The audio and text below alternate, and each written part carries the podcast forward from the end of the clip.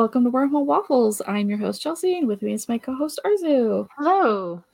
We are back from our strike hiatus. Yay. We spent four months supporting the WGA and SAG AFTRA with their fight against those darn studios who won't give them fair pay, but hopefully they will now. We're glad they got mo- most of everything they asked for. Yeah, although SAG AFTRA still has not actually signed the deal, they're still reading over and I think they still have to vote on it. But Yeah, at least they are they're off strike and back to work. And so we are back too.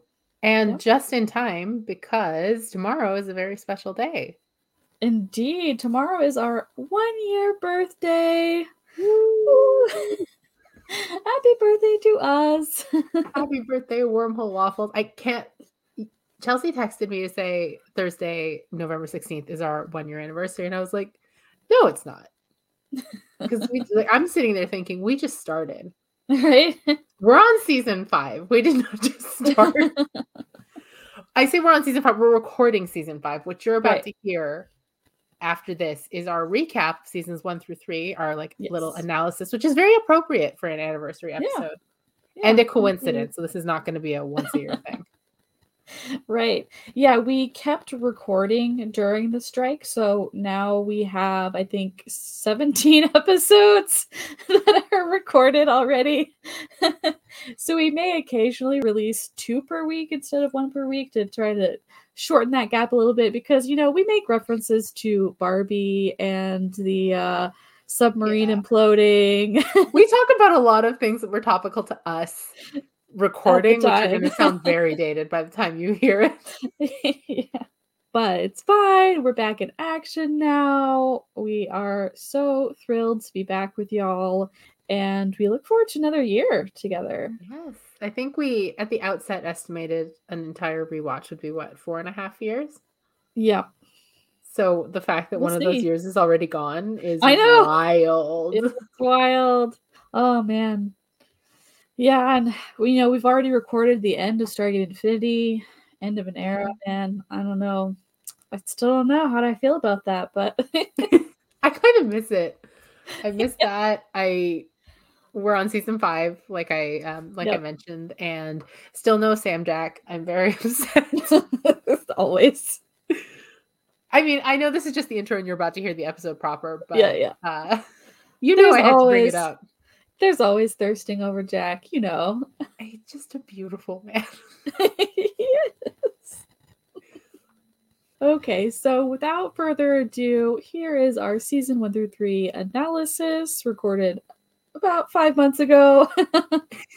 And thank you all for listening over the last Yes. year and hopefully you'll stick with us for the next three and a half. yep. Thank you for your patience. Thank you for listening. We love being here with you guys, and uh, we can't wait for more.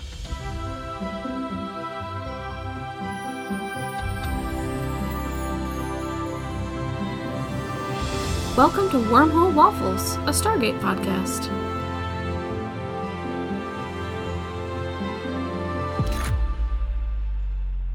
Welcome to Wormhole Waffles. I'm your host, Chelsea, and with me is my co host, Arezou. Hello. Last week, we wrapped up SG1 Season 3, with the exception of the last episode, which we'll discuss in two weeks' time, along with the opener of Season 4. Today, we have a special analysis episode, and we'll be discussing the progression of character, story, and villain arcs from Seasons 1 through 3 of Stargate SG1. So, first off, let's kind of briefly go over our general thoughts of Season 3. Arezou, what did you think of this season as a whole? I thought this season was interesting. I thought it was a combo of, you know, our overarching plot. We got a lot of, um, I guess, concrete decisions made about the larger arc, which came a lot sooner than I thought, given how long the show's run is. But then at the same time, like it had a lot of really good standalone moments, so it almost felt like two, like two different shows sometimes. Yeah. Yeah. But uh, yeah, I think they're they're in the flow now. We're in the flow of watching it, so yeah, I'm enjoying it. Okay. Did you pick out a top three favorite episodes from the season? I did, but they're not in any particular order. That's fine. Mine aren't either. I'm just gonna go chronologically. Okay. So, point of view, Okay. That makes sense. point of view. Um, Forever in a Day okay, that's surprising. and Pretense, Pretense. Which one was that? the Skara one. Oh, right, right, right. Okay. Any Yeah. honorable mentions? Urgo. yeah. Urgo was a lot of fun. I'm surprised that Forever in a Day made your list. It. I thought about it, and I'm like, I, I like debated making that the honorable mention and putting Urgo in my top three, but then I was like, what I like about Forever in a Day, first of all, is the structure of it. Wait, Uh-huh. am I thinking of the right episode? That's the Sha're episode. Yeah, I'm thinking of the right. For a second, like I was having doubts. I'm like, no, I. For a second, I thought that was the name of the Jack lives in another, like on another planet that's hundred days. Yeah, that's different. Yeah. So, what I like about Forever in a Day is the structure. I think that whole like, you were out for like 30 seconds. It's like, but I lived a whole lifetime. Like Right. that storytelling structure, I always think is very cool. But then also, I didn't like it, and that I don't like the fact that Sha're is dead and Daniel doesn't seem to care. But I Yeah. do like how conclusive it was. Yeah. That it, did it Daniel doesn't need closure because Daniel doesn't care, but I needed closure. Right. Give me that. So Yeah. Yeah, that makes sense because it's kind of like this whole Sha're thing. I feel like we need like hashtag justice for Sha're because they really should have done more with her character, I think. Mhm. I agree. They, I mean, I guess if there were problems with the availability of the actress, you know, that's one thing. But it was kind of like Daniel was supposed to be searching for her, and but then like she rarely ever came up. And then, you know, when he did see her, it felt kind of underwhelming. Like their reunion felt a little underwhelming to me. Very, very much so. I think if they were doing the show now and it wasn't like a 22 to 26 episode season and it was like, you know, condensed like 8 to 10 episodes on premium cable kind of thing, I think we would have seen a lot more cutting between SG1 and whatever Sha're was up to. Right. But that wasn't the storytelling structure at the time. She was the fetch quest, she was the MacGuffin, but she wasn't much of a character on her own. right. which is a shame because I I've always liked Sha're. So, like That's- from the movie, obviously, because you all listening know that I didn't grow up with this show, but like watching the movie, I had always Right. liked Sha're. So, Yeah. That is an interesting take on like if this show was made now, maybe they would have a larger ensemble cast and show different points of view, like being able to show Sha're's point of view while she's off trapped in the body of a I and being able to show Thor's point of view maybe, you know, like being able to show different things like that. I think we would have spent a lot more time with the Goa'uld if the show was made today. Like That's the- true. Like the not the Goa'uld that the team interacts with, but like Apophis and them. Right, like maybe meeting the system lords a lot sooner and seeing them in like meetings on their own planets and stuff like that. Not even that, just like having the exact same plot happen, but just having the Goa'uld, like Apophis and Sha're and stuff, having them be the B plot. So whatever Sha're is up to, her trying to escape ca- captivity, her, you know, trying to communicate with SG1, whatever would have been a B plot. That's true. Yeah. Yeah. I could see that. If it was made today, I don't even think the System Lords would be that much of a thing. I Because we don't know. the oh, I time could for it. see I could see seeing little like snippets here and there. Maybe not of like long meetings necessarily, but maybe even just two random Goa'ulds meeting up for something and talking about what Apophis is doing or you know, I think our team would probably talk about them. Our team would Yeah. talk about this concept of the system lords, and then in one finale, we would finally like meet them all. right. But I think they'd be more of a concept than something we we actually meet on a regular basis. Yeah. So yeah, maybe Sha're would get better treatment and uh I mean, it's not a guarantee. It's still not perfect out here for women in sci-fi, but and point of view being on one of your favorites doesn't surprise me at all. That's the uh alternate reality where Sam and Jack are together. it it listen, that was some good food. Yeah. That fueled me. There's it's not it's not that deep. yeah. What was the other one in your top three? I know Urgo was the honorable mention. Uh, pretense.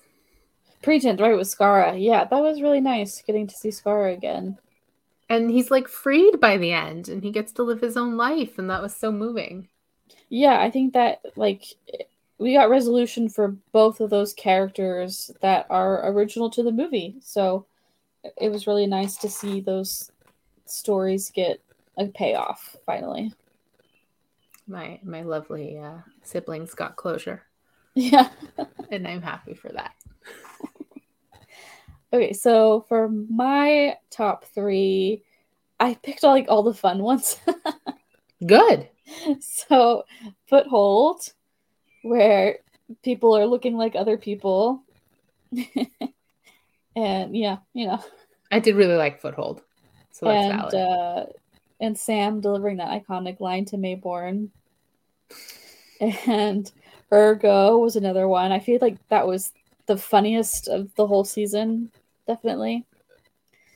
And then Crystal Skull, that one has been one of my favorites since I was a kid. Mhm. I'm not sure what exactly appealed to me as a child about that episode. I think, I mean, I think just in general, Daniel was my favorite character growing up because I and I like wanted to be an archaeologist because I wanted to be like Daniel Jackson, and so this episode was a little bit more of that vein, like Daniel centric, kind of archaeology adjacent in terms of you know talking about his grandfather's dig in Belize and finding this artifact and, and that kind of stuff. It was a cool episode. Yeah. It was a very cool episode. yeah. And then my honorable mention is point of view. Yes. Of Sam and Jack. oh, the best ship. yeah. I want to open it up now to the entirety of seasons one through three. hmm Um, let's start with some stats. Okay. So, for your quote guesses, you correctly guessed who was speaking four times, and you correctly guessed For season three. For season three, and correctly guessed the context three and a half times. So that's pretty almost exactly your same score for season one, and a little bit worse than season two. Season two, you did a little bit better. So I don't know the if I end need of this to thing, I'm going to get it right every single time. Every single time. yeah, and the one that that was a trick question, I gave you a point for. So Yay. Because I was right. yeah, you were partially right, so I gave you. You a played point yourself for on that one. well, I just thought it'd be funny. and so our character death tally updated for seasons one through three. Jack died three times. Sam died twice. Daniel died five times, and Teal'c died four times. So Someone's Yeah. got it in for Daniel. supposedly Daniel has the most deaths for all of the seasons. So we'll see. They keep trying to get rid of him. Sometimes you included. Yeah, I would. And then, so for like references and running jokes, we had 12 Wizard of Oz references through these three seasons. And we've only just barely gotten started with the blue jello. We've only seen that once so far. I think it'll start to pop up a little bit more often going forward. I only saw the big wrench in one episode. right, I So- remember. Yeah. So I don't know about that. It doesn't seem as common as I thought it was going to be. It could be that it's just like in the background and I haven't noticed it. And then I noticed a Peter DeLuise cameo in three of the episodes that he directed. He directed quite a few more than that, so it's possible that he's been in the background and I just haven't seen him. You know, because like we were talking about that uh double story arc where they were on Sokar's planet, like in hell. Yeah. And there were so many extras in the background, like dying in a corner, that, you know, he could have been any one of those, but, but we know, don't know. yeah. So I've only confirmed t- to see him three times, but it's possible he's been on there more. And then for your tally of how many episodes Daniel does not mention Sha're in, I only counted up through, you know, when we see her die, obviously. Like she dies in episode 10. But in the nine episodes previous, she was not mentioned. So in season three, she was literally only well, I guess she was mentioned she was mentioned after she died because then the episode immediately following that when Daniel is flirting with somebody new, then she's mentioned there, but I didn't count for after she died. It's fine. We can just end that particular tally here. Yeah. Goodbye, Daniel. We'll remember you tally. fondly. yeah. And bringing up the number of times that SG1 has saved the world to three, it's been one per season. And then, and actually, the one if that trend holds. Right. And actually, the one for this season, I counted it for the alternate dimension, actually. Because they saved that the world. point of view? Uh huh. Okay. Yeah, in point of view, they saved the world in the other dimension. I feel like that still counts. It's still saving Earth. Yeah, I'd say so. Yeah. So, one per season. Yeah, we'll see if it continues that way. This seems like it makes sense from a storytelling perspective. And that you Yeah, I have, feel like more one than big that would Earth be saving thing. yeah, more than that would be a little silly. yeah. Watch I say this in season four, they save the world like three times. Actually, even if that's the case, I stand by it. It's silly. Well, sometimes sci-fi is supposed to be silly, so That's true. Hmm. okay. So I have a few questions for you. What do you think of SG One, the show as a whole, not just season three, but you know, how does it do in terms of establishing a premise and carrying it out? I think it does fairly well. I think I, I recognize the constraints of it being a 22 episode per season, not syndicated, but like proceed almost procedural sci-fi show Yeah. where the core premise is not something they can revisit every time. And you know, I, that's the kind of TV I grew up with. And I've just gotten very used to like the shows where the premise kind of carries over hmm episode to episode in a much shorter season. So ha- once I put that aside, I think it carries out its premise well. If you take the premise as not being we have to get Apophis and we have to get Sha're because you know Daniel doesn't think that's the premise. Why should I? If you put that premise aside and it's just a team trying to stop aliens from taking over the world or whatever, Yeah. on that premise, I think it delivers very well.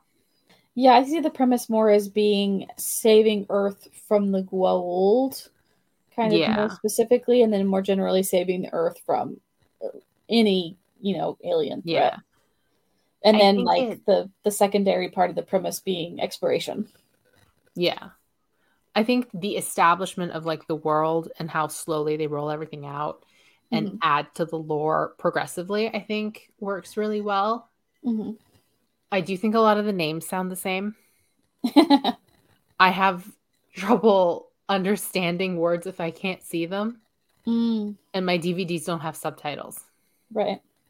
So a lot of the times they'll act like a name is something I should remember, and I just don't hmm because there's a lot of it and a lot of it sounds the same. Okay. So and it's it's not that I don't have the brain capacity for sci-fi. Diehard Star Wars fan. I am I live in a Trekkie household. Like I I can retain these things. Mhm. I just find sometimes the alien language to be inorganic Yeah, I can see that. on this. So just like we have to stop chufla. And I'm like, that's uh, those are sounds your toddler made. like, yes, that's an alien now. So that I Yeah. think is my main struggle, but it's certainly Yeah, not putting me I off mean- the show. I can see how it would be how it would be difficult creating a sci-fi or fantasy show where you need names and you don't want them to sound ordinary, but then coming up with realistic alien names that don't sound like Earth names, but also are not hard to use. You know what I mean? Like Yeah. Being able to pronounce them easily, be able to say them quickly. It's one of those things where I get why it happens, but maybe this is the linguist in me where I'm like, why do all the aliens from all of these very different systems have names that sort of sound like they belong to the same language? yeah.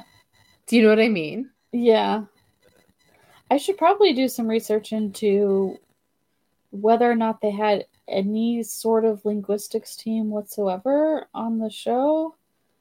I'm not sure how easy or difficult it would be to find that information. Like, who came up with all of the Jaffa names and I am skeptical. I am skeptical because when we were watching Crystal Skull and they're like, this is a Mayan phrase, and then we looked it up and like, no, it wasn't. It's So- not, yeah. I feel like they clearly make stuff up that they need to be important, like with Oma Desala. Mhm. It's like they needed a name that's going to be important and sound like it could be derivative of Earth languages, but it doesn't always hit the mark, I guess. Or just in terms of, I don't know, is it a form of deceiving your audience when you're like, oh, this is a Mayan phrase and it's not actually? I think so. I think if if it's a real language and you're like, this is a real language, and then you look up and like, no, it's not, that's deception. But Yeah. if it's like, this is a Goa'uld phrase, like, sure, the Goa'uld aren't real, whatever you say. Yeah. Yeah, and I guess in terms of, I'm thinking even like with Oma Desala, he said that Desala was a word for nature from an African tribal language. And it's like, well, there's a possibility that that's true, but given the searchability of languages on the internet now versus in what 2000 when this was made if i search that word on the internet now and cannot find it in any african languages it doesn't seem like it's very likely to be true. Which also begs the question how much do they think they could get away with purely because the bulk of their audience didn't have a high powered computer in their pocket? yeah that's fair i mean at the time how would you have been able to look that up exactly i mean if you you'd have to work for a, uh, maybe a school with access to you know academic databases and Yeah, because I mean, like, this is what, 1999? Like, we had internet in 1999, but it was really rudimentary. Like, Yeah. There wasn't a lot of just stuff like on the internet that was searchable.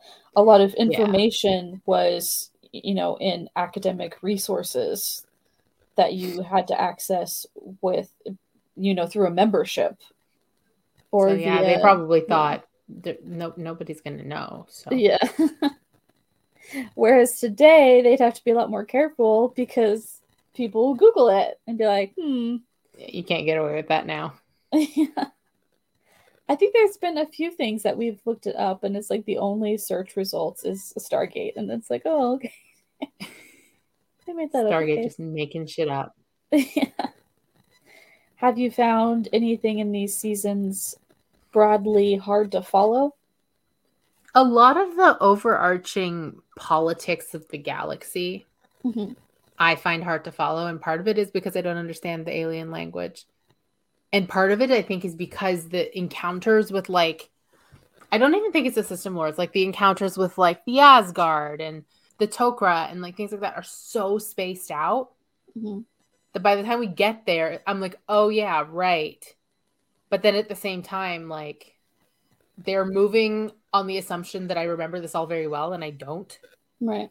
Because like for those who don't know who are listening, like I work in media, so I consume a lot of media in between each recording. Yeah. There's only so much space in my brain. So like I don't remember this as clearly as I would like to. But that would still be a valid point if you were watching this week to week when it was airing, because if you are just watching week to week, then you have to remember something from the beginning of a season to the end of a season is, you know, over a span of 10 months. Mhm, You, you have to be able to remember it for that long. And then when a new season pops up, you may be able to rewatch the old ones beforehand, but not necessarily. It may be that, you know, each season you're watching it new and not rewatching the old stuff and you've forgotten things along the way. So I think it's natural to forget things in between seasons. And that's a good point too. We're watching these seasons faster than they came out. Yes. Cuz ne- never mind hiatus, like putting hiatus aside, we're watching two episodes a week whereas you would have had one Yep. episode a week otherwise. So Yep. Yeah. Yep.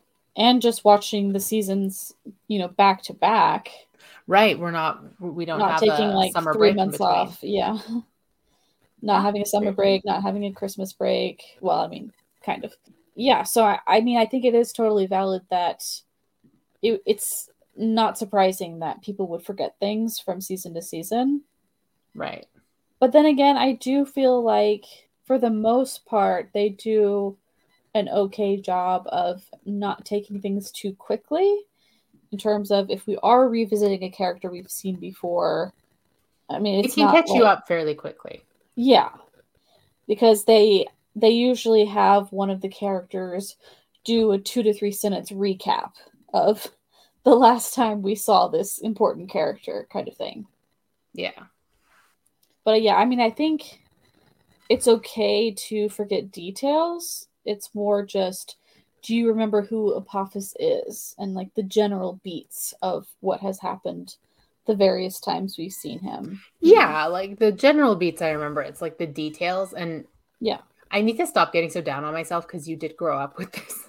Yes. And is not your first time watching it. So you've got all this detail and I'm like, uh, who are these people?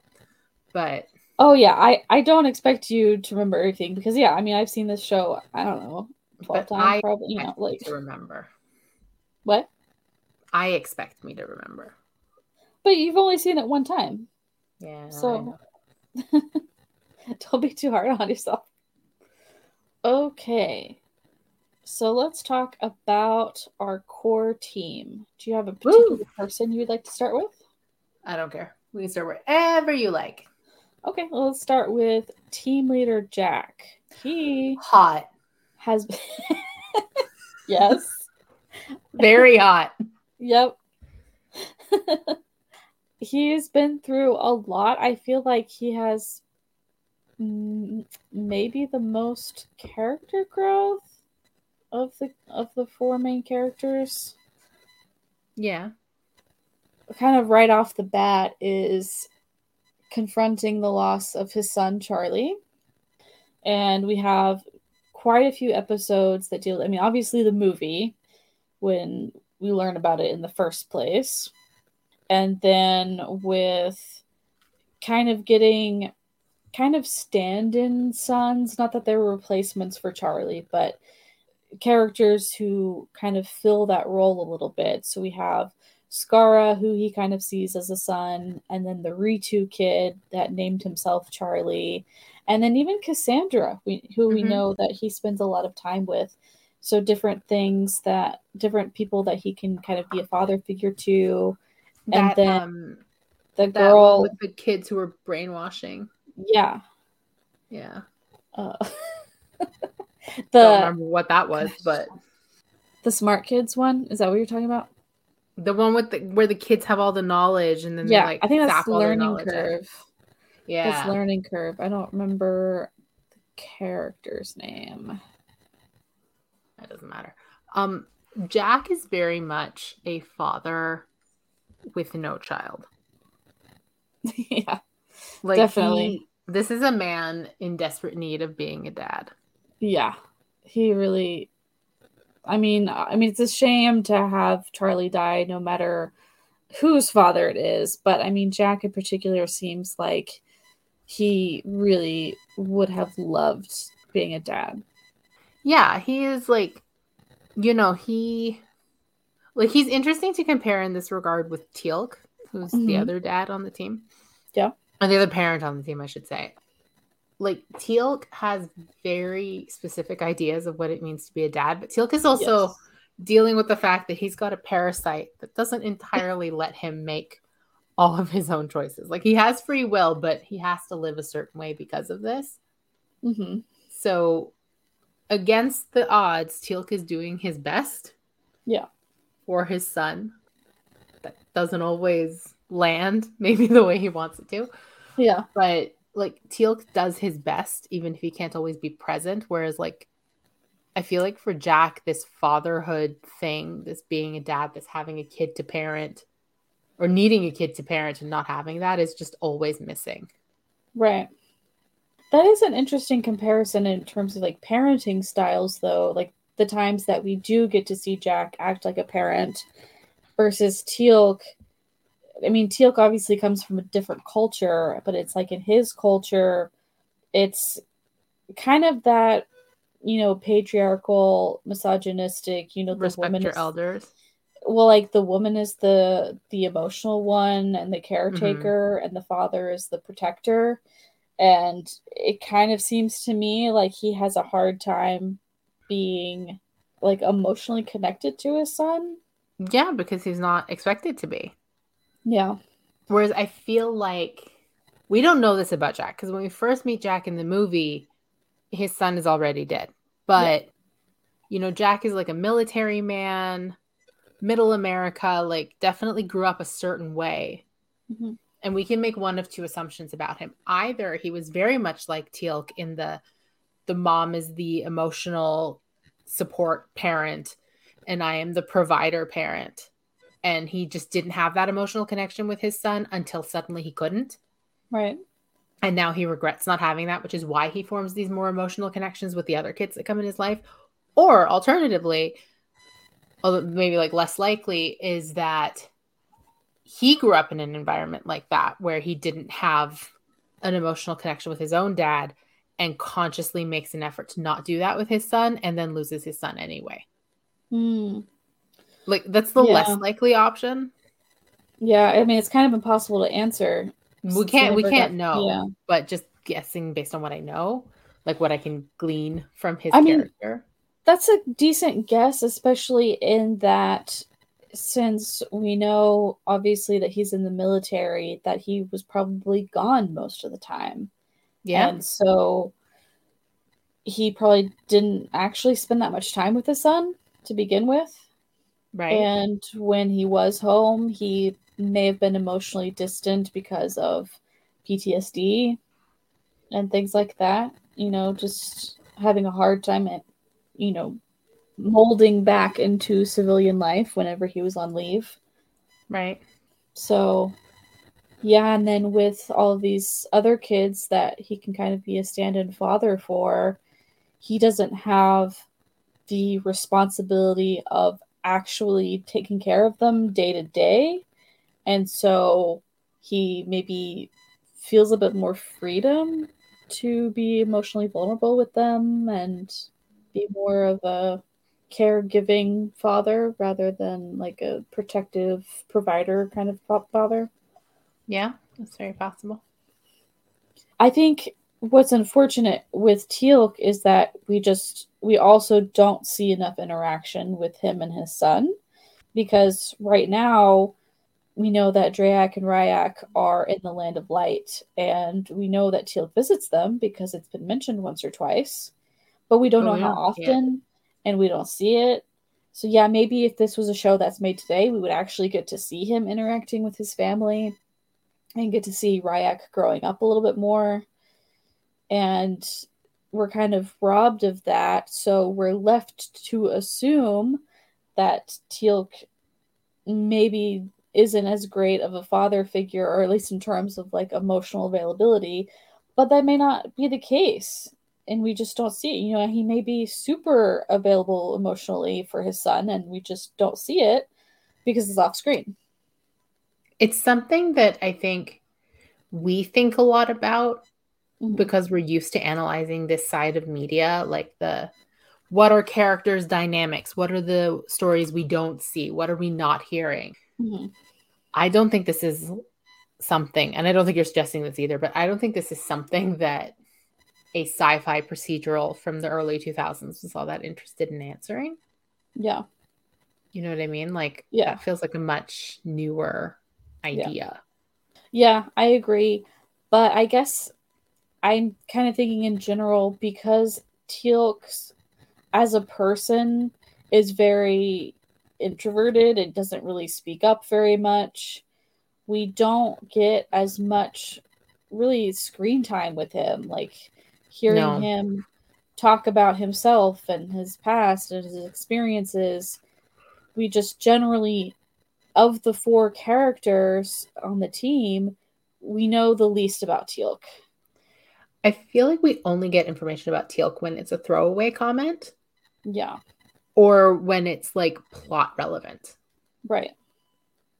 Yeah, so I think just in general, I guess part of wishing that we saw more time with him and Rya'c is just wishing we had more time with Teal'c in general.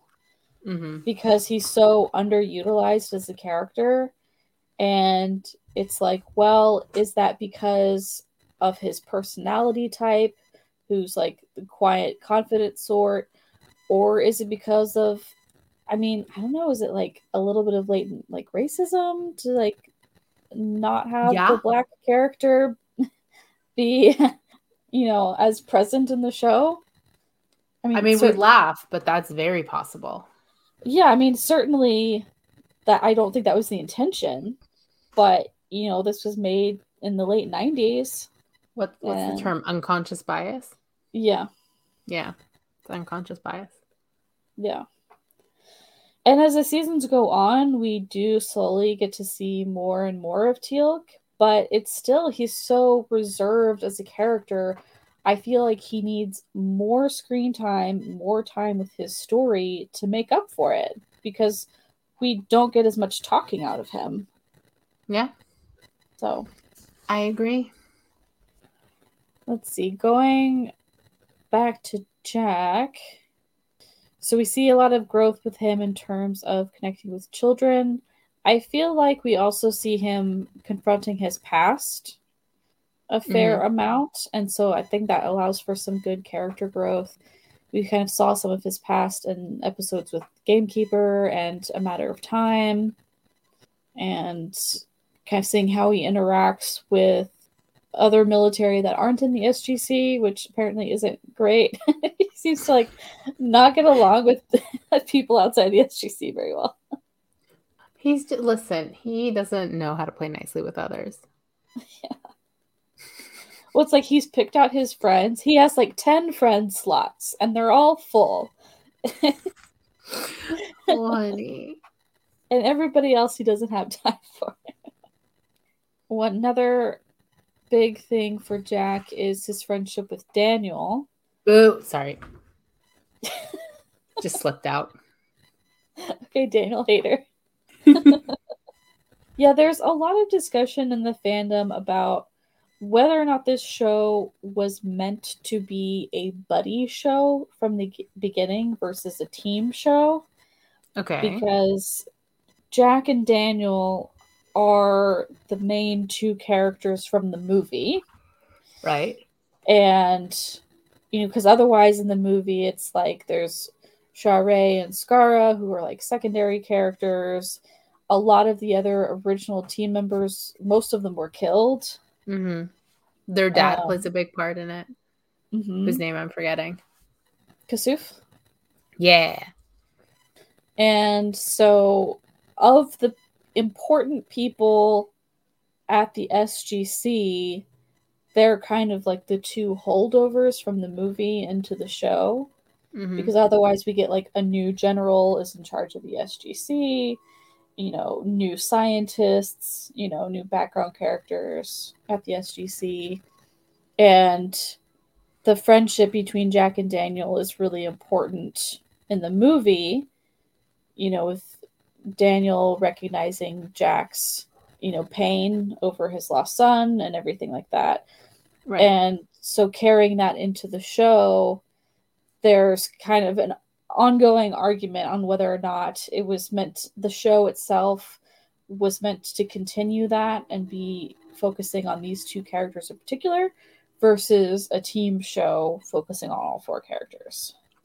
I guess I understand why people would think that it should just be the two of them because that was the precedent set up by the movie.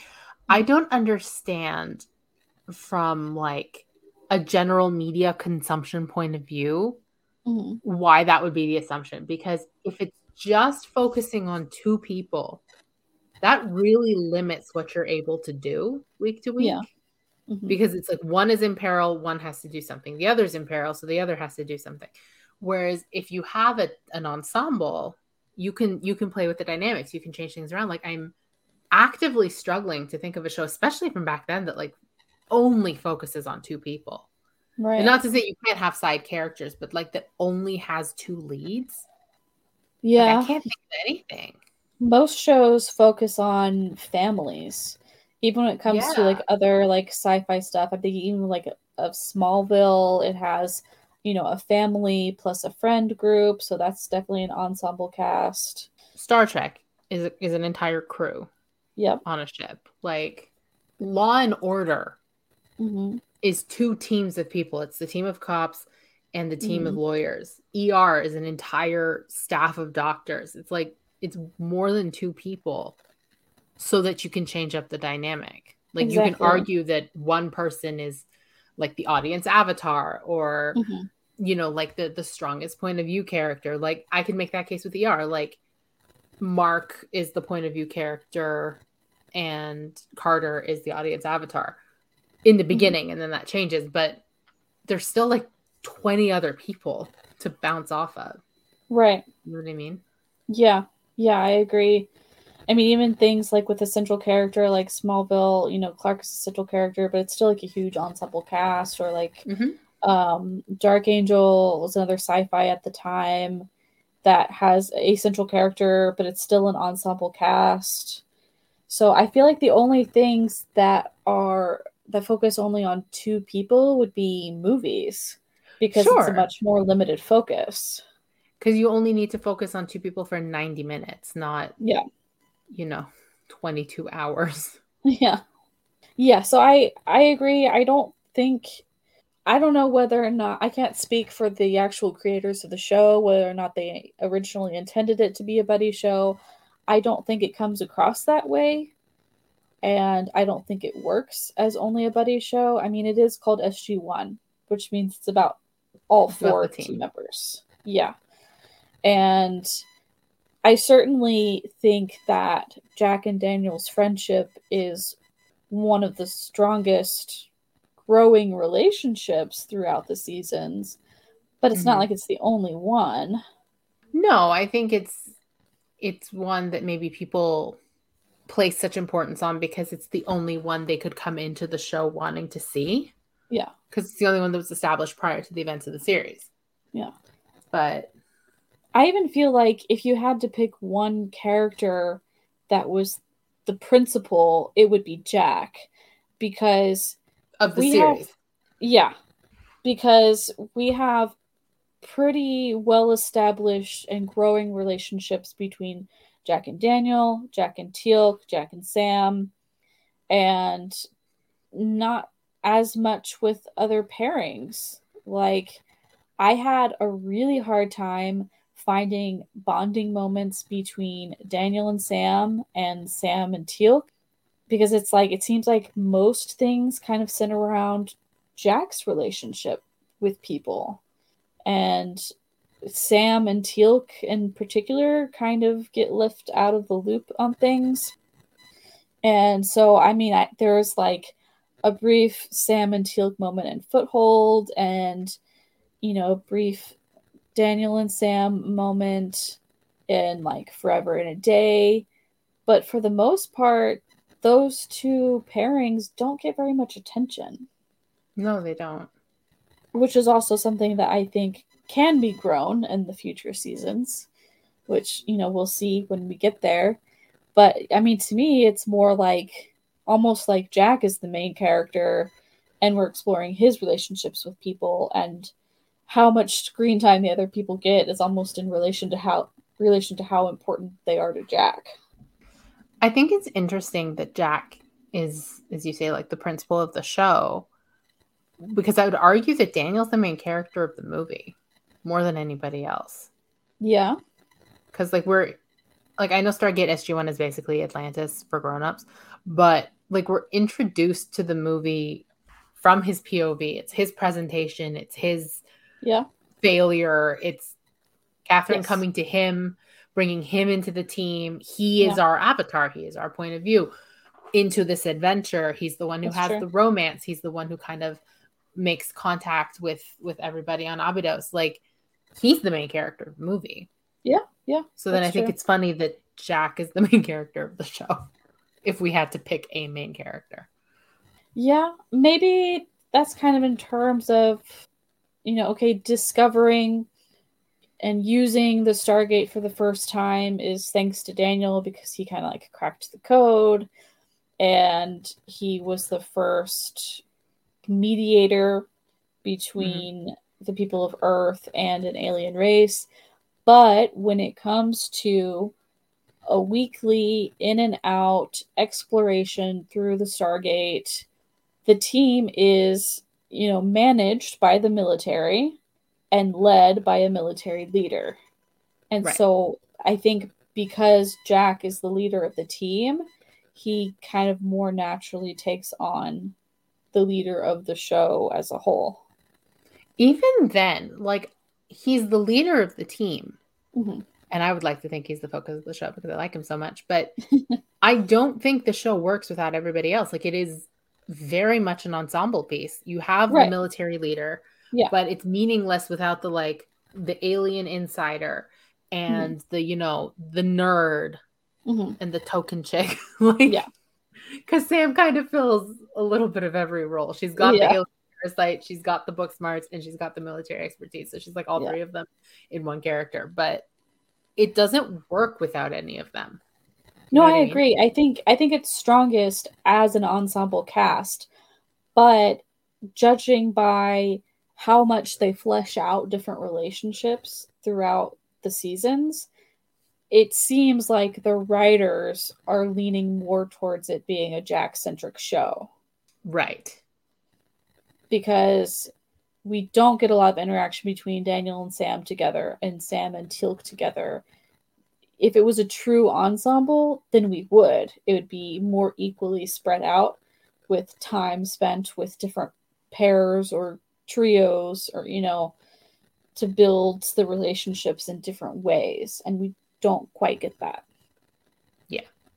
So I guess what I'm saying is I think I think it is an ensemble show because it doesn't really make sense as a buddy type show, but it could be a better ensemble show. It could, it could be it could do a better job of fleshing out the characters with less screen time.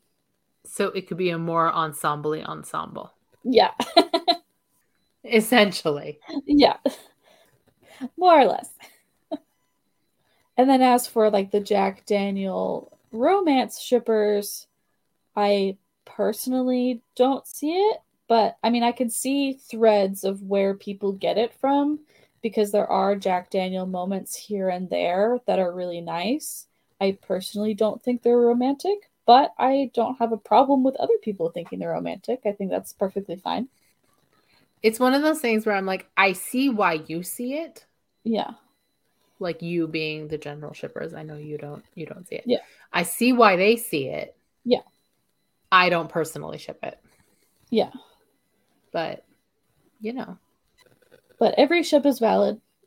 We don't hate on any ships here. no, we don't. We do not. Now, I speaking think- of ships, um, Now, if you want to talk about ships, we're thinking about doing an After Dark episode, and then you can really go off Arezou. one day, I don't even have that much to say after dark wise because this show gives me nothing. It gives me crumbs off of which I must feed.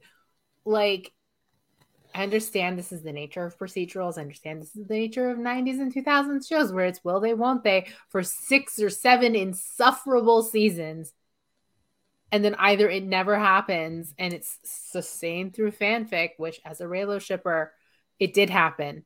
It's important clarification. But then, like, it ended poorly. Or mm-hmm. it's like friends and Ross and Rachel do get together and I die mad about it. Like, mm-hmm. it's one or the other. So basically, I'm never happy, I think is what I'm trying to say. You're miserable in love. Listen, Rachel and Joey forever, but that's a different show. Um Hmm. I don't know if I agree with Rachel and Joey, but I also don't like Rachel and Ross together. Rachel and So- Joey because they make each other better. And I know the writers chickened out of that entire subplot, but I'm like, they spent the entire time they had a crush on the other one trying to be like a better, more achieving person. They were more open, they were happier, they were trying new things. And then Rachel gave up a promotion and an opportunity to live in France for an incel who negs. Anyway, um, I got off topic. Sam and Jack are the perfect couple. He's not an incel who negs. He supports her promotion. he wants her to do well. Every Uh-huh. time he calls her major when he's angry, I'm like, oh no, that's very sexy. Somewhere my therapist just sat up straight going, my spidey senses are tingling. Well, let's talk about Sam. Okay. So I feel like she has done a lot of battling to be respected as a woman and having sexist portrayals. And you would think it would get better, but there were some episodes in season three too. And I was like, I was really hoping that we could leave that in season one. there was a lot in season one. What, what was that episode? The infamous one? Not concubines. That's not what it's called. Emancipation. Emancipation. Concubines. concubines. Yeah, I mean that's definitely the worst one. Oh man, there's several, and then like, because I have like in season one, it's like episodes one, three, four, 18. Whew, and then even in season two, there's a couple, and then in season three, there's a couple, and it's just like, can we, can we get past this? Can we get past the sexism and the lack of respect? Like, I know like it's only don't know what 2000 to- at this point, but It didn't occur to me till we had this conversation that I just don't think at this point the writers know what to do with Sam yeah, I think so too. because she does. I love her. Uh-huh. I love the way Amanda Tapping plays her. I think there's a lot of layers there. But on paper, Sam is just a combination of the three guys in a woman's body. E- Yeah. Each thing that they bring to the table, Sam also brings.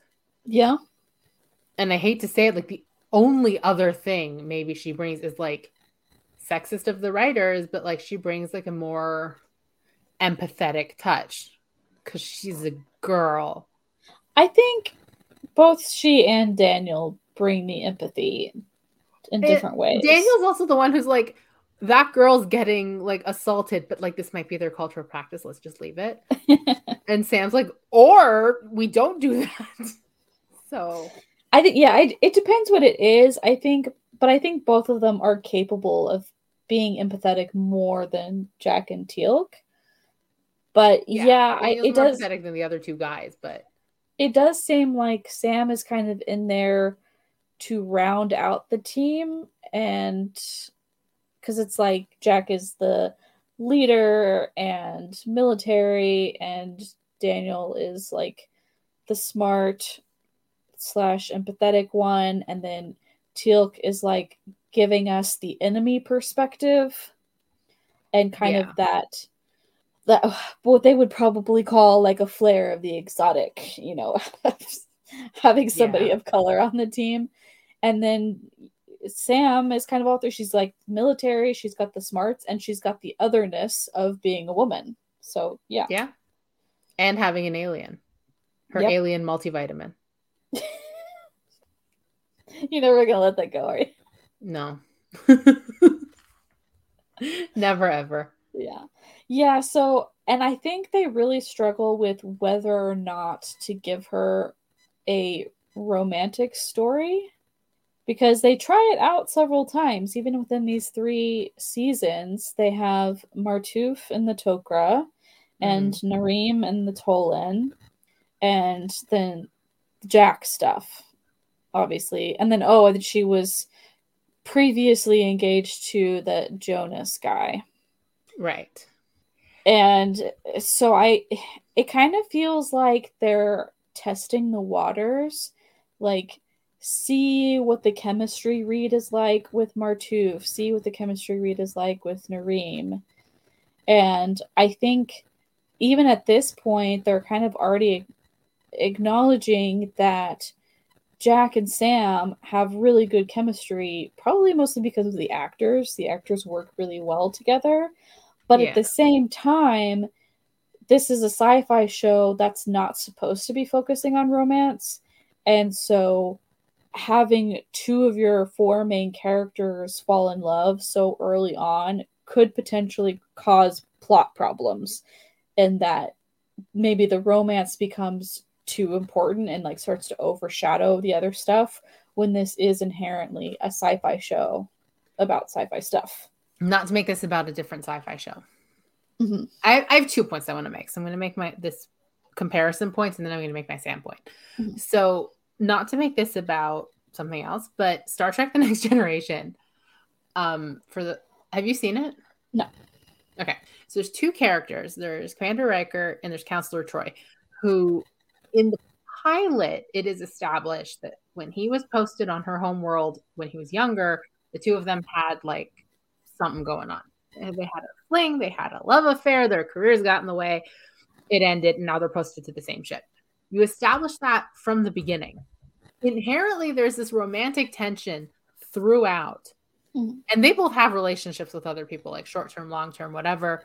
They're just besties who will occasionally, you know, dabble in this.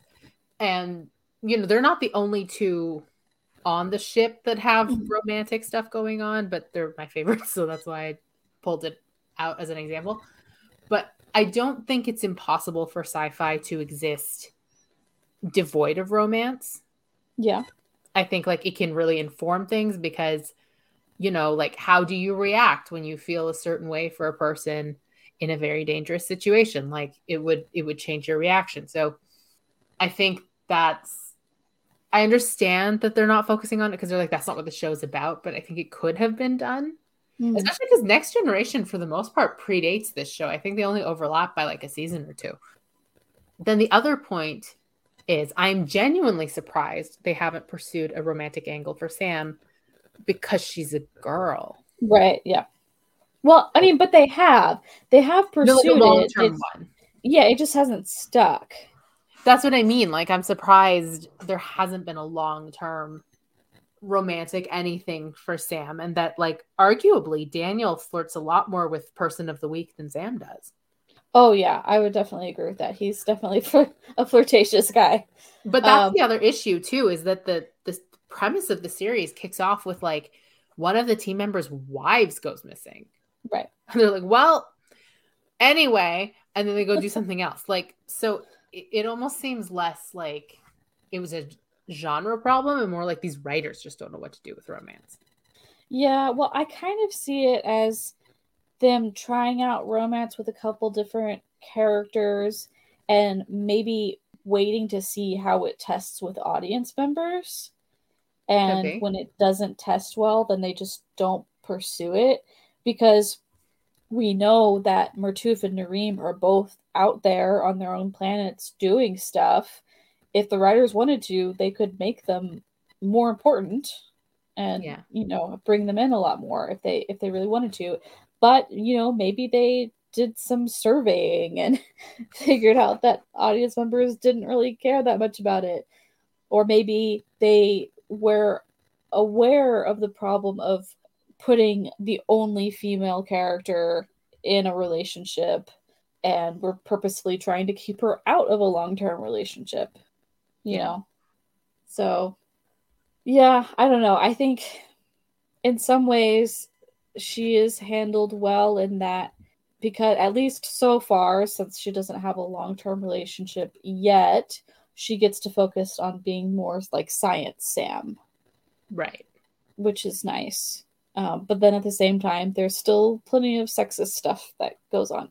so, yeah, it wouldn't be uh, it wouldn't be sci-fi if it wasn't slightly problematic. Yeah, and I feel like the different aspects of her being both military and an empathetic woman are kind of at odds sometimes because it seems like the writers can't decide whether or not to make her compassionate or like a badass who can defend herself. Yeah. You, there's like those two different parts that they like want to use both of and they don't always mesh well together. I feel like this women contain multitudes argument was one that obviously like I know I know there were people fighting that good fight from mm-hmm. the beginning. But I don't think it became so widespread accepted by people creating the shows until like very recently. Yeah. Like you don't have to be just a badass. Yeah. Or just romantic. And I honestly blame Joss Whedon for a lot of this, but like yeah. faux feminist asshole. Yeah. But yeah. like this idea that you can either be one or the other, but not both, I think is, is what plagues Sam the most at this point. Yeah, yeah, I think so too. And I think it will get better as the seasons go on. She kind of it strikes a better balance. But it's like in these first few seasons, it's like struggling between different stereotypes. Yeah. So, what season do Sam and Jack get together? I'm not gonna tell you. I thought, I, I thought if I just slipped that in casually, that you would forget yourself and tell me. No, it's worth a shot. I'm not telling you nothing. Boo.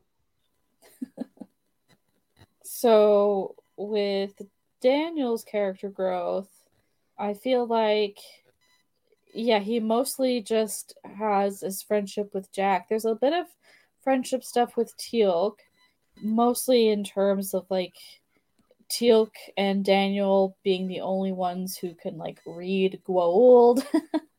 right. and work on those kinds of projects together and have like more general knowledge about the Goa'uld in order to solve problems together. I feel like the best moments between the two of them come like in Forever and a Day when Teal'c is forced to kill Sha're and Daniel has to decide to forgive him. Mm-hmm. And yeah, things like, like, that. Daniel cared. okay, put aside your hatred for okay. a second. Okay so I I hope that gets developed more because sometimes it seems like Daniel and Teal'c are kind of besties when they're bonding over Goa'uld knowledge, and then sometimes they kind of seem at odds with their goals. So yeah. I hope that's explored more in the seasons to come. You hope and, you don't know? Yeah. Well, I'm pretending like I don't know. because we're only talking about these seasons, so it's like I don't know. I don't know what's gonna come. fine, fine, fine, fine. And I feel like the problem with Daniel and Sam's friendship is that they are just assumed to be friends and that they get along because they're both academic types. But we don't actually see proof of them being close friends on screen. Yeah, we don't. Like it's just kind of like an unspoken thing that oh they're probably friends because they're both smart. I'm like struggling to think of moments where you know where like like a standout. Like I can think of for any other combination I can think of moments that they share that are like really special, but I'm struggling with these two. Literally the only one I could think of was in Forever and a Day Daniel says the only person that he's going to miss when he leaves the SGC is Sam. I feel like, like, he was saying that to mess with Jack. Yeah, I, I think so I don't too. think that's true. Yeah, and like I I was really struggling to find anything that's specifically the two of them. I mean, there was the think of anything. There was the one scene in that Crystal Copy episode what was the name of that episode? That was really early on.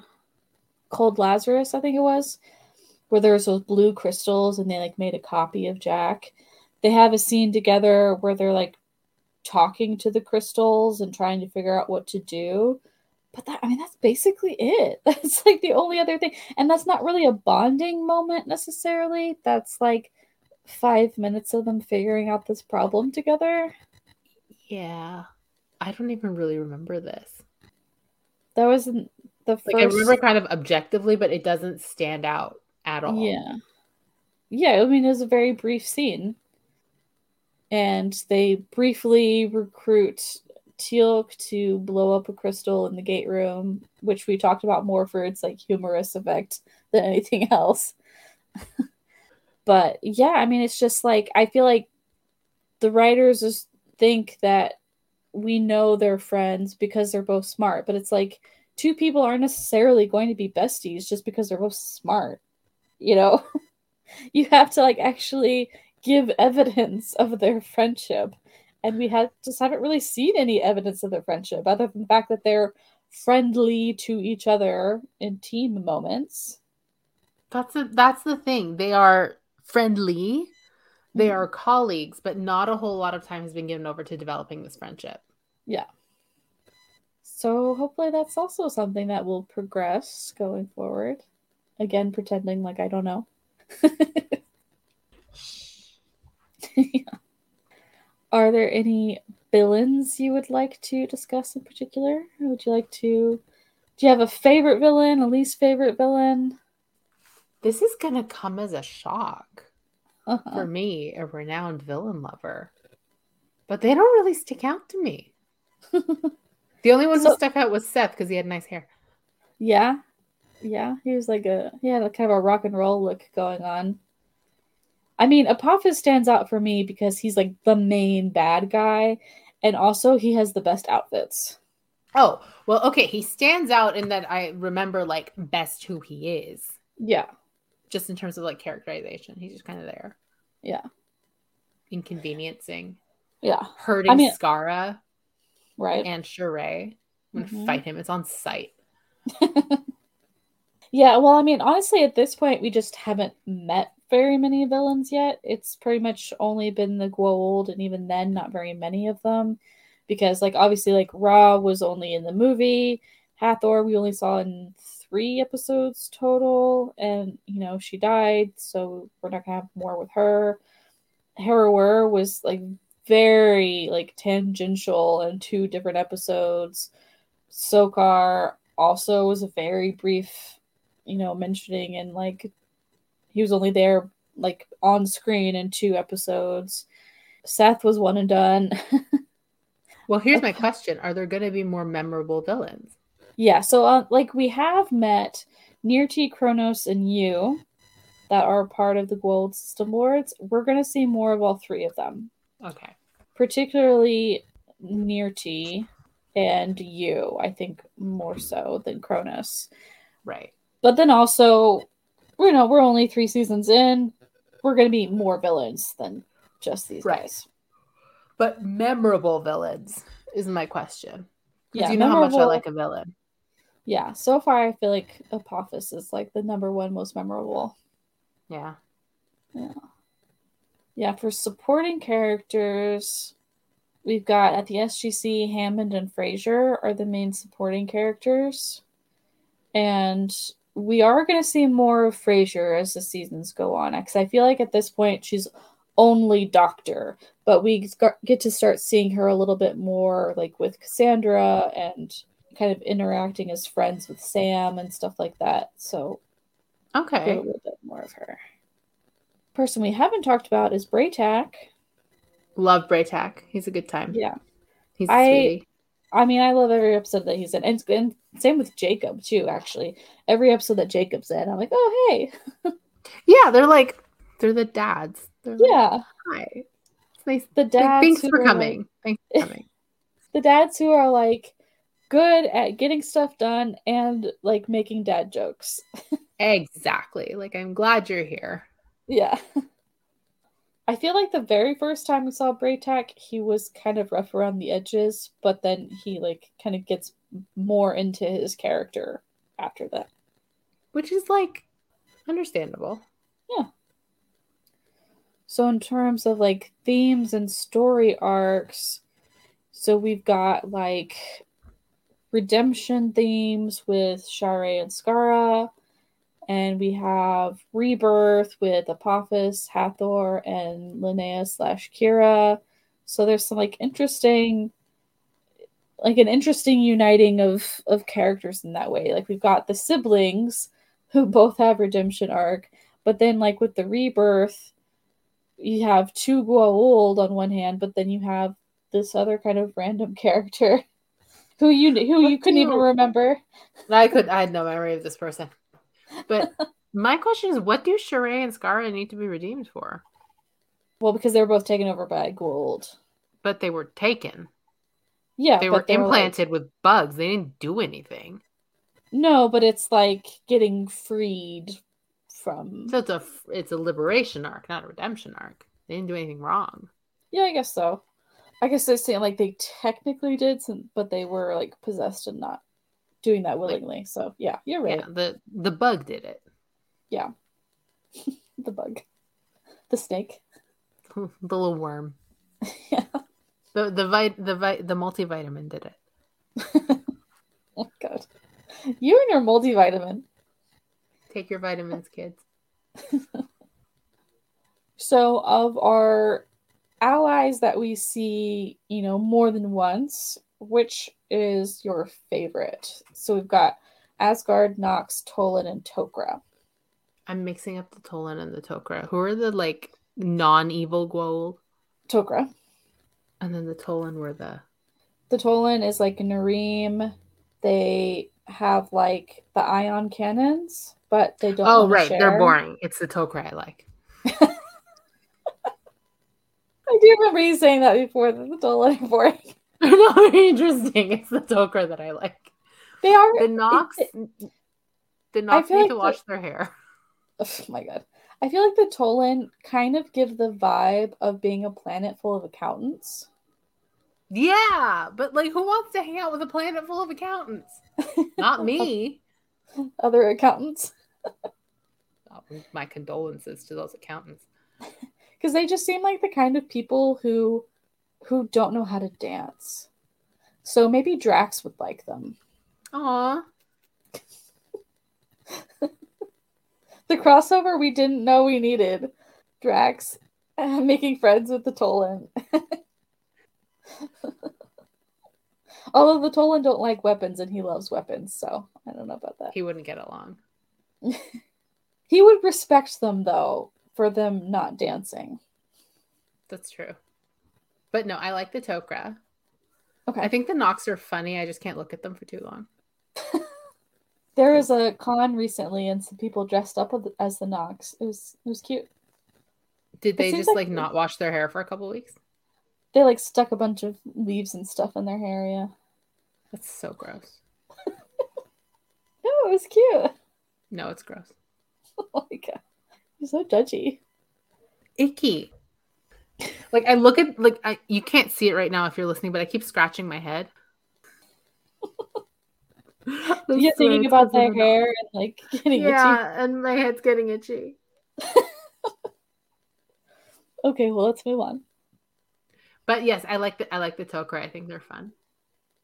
And you like the Asgard too? I mean, we've only met Thor so far. Yeah, they're like they didn't leave as much of an impression. Yeah, we'll we'll get a little bit more time with them going forward. So, what do you think about the various elements of Earth politics? I keep waiting. I've, I've talked about this before, but I keep waiting to cross the September 11th threshold to see how this changes. Right. Yeah. Because Honestly, I don't think it's going to change that much, but I could be wrong. I'd be inter- like, I'm just very interested to see how it will because sometimes they'll say stuff and I'll be like, oh my God, like US foreign policy. But then I'm like, oh, this is like the late 90s.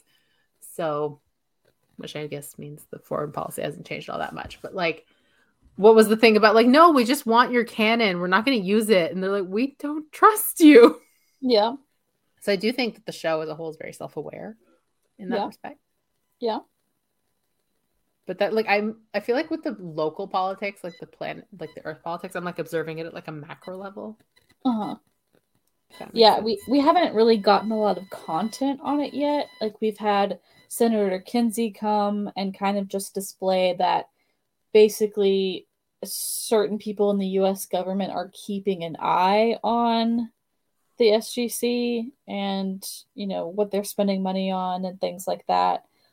We haven't necessarily seen a lot of like implications of that yet.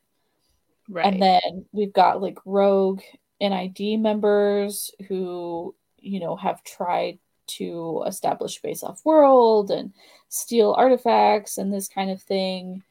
And so we are going to see more like rogue government, you know, activity kind of like that going forward still. But mm-hmm. we still haven't seen a lot of it yet. Just kind of like hinting, mostly just hinting that there will be stuff. Oh, I'd be interested to see that when it does happen. Yeah, I was wondering if you thought that the Earth politics was interesting or kind of slows down the progress of a sci-fi show. I think it's interesting. I think it, it helps change the pace a little bit. Okay. I think if it was just sci-fi, I would feel the lack of Earth politics without like realizing what it was I was missing. Do you know what I right. mean? Yeah, that makes sense.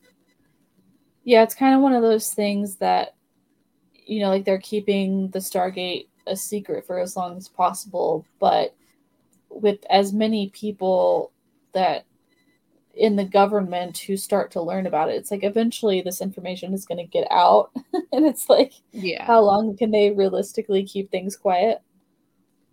So, yeah, I think if they were able to keep it a secret for a really long time and not have government oversight, that that would be really suspicious.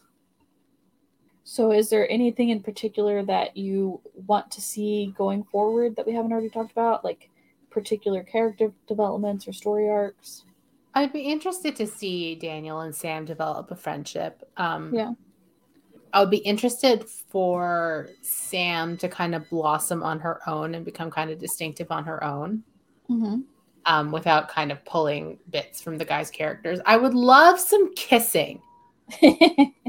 like long term multi episode arc kissing. Okay. Not like the whole time, just like not a one and done romance right. of the week.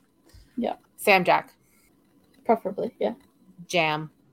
Yep. Hashtag jam. Hashtag jam. I want it. I need it. I'm so close to Googling it. Don't do it. Don't ruin it. You just you just have to trust. Fine. Any other final thoughts on these three seasons you want to talk about? No. I think we covered it all. Yeah, I think we did too. Okay, so next week we're going to be taking a quick break from SG1 to talk about episodes 17 through 20 of Stargate Infinity. Please let me know if you need help finding it online. And then in two weeks, we'll be back with SG1 to discuss the season three finale and season four opener arc. Nemesis, and Small Victories. So that's it for today. If you enjoyed listening to our podcast, we would love for you to throw us a five star wherever you listen. And if you want to talk to us about Stargate, you can find us on our podcast Twitter and Tumblr page at Wormhole Waffles. You can find me on Twitter and Tumblr at Chelsea Fairless. Arezou, how about you? You can find me on Twitter at Arezou Amin. I'm at ArezouD2 everywhere else. As a network, we are on Twitter at geeky underscore waffle. We are the Geeky Waffle on Facebook, Instagram, TikTok, and Tumblr. We are the Geeky Waffle on YouTube. We're at thegeekywaffle.com and we're on Patreon, patreon.com slash the Geeky Waffle. Thanks for joining us today, and we'll see you on the other side of the event horizon.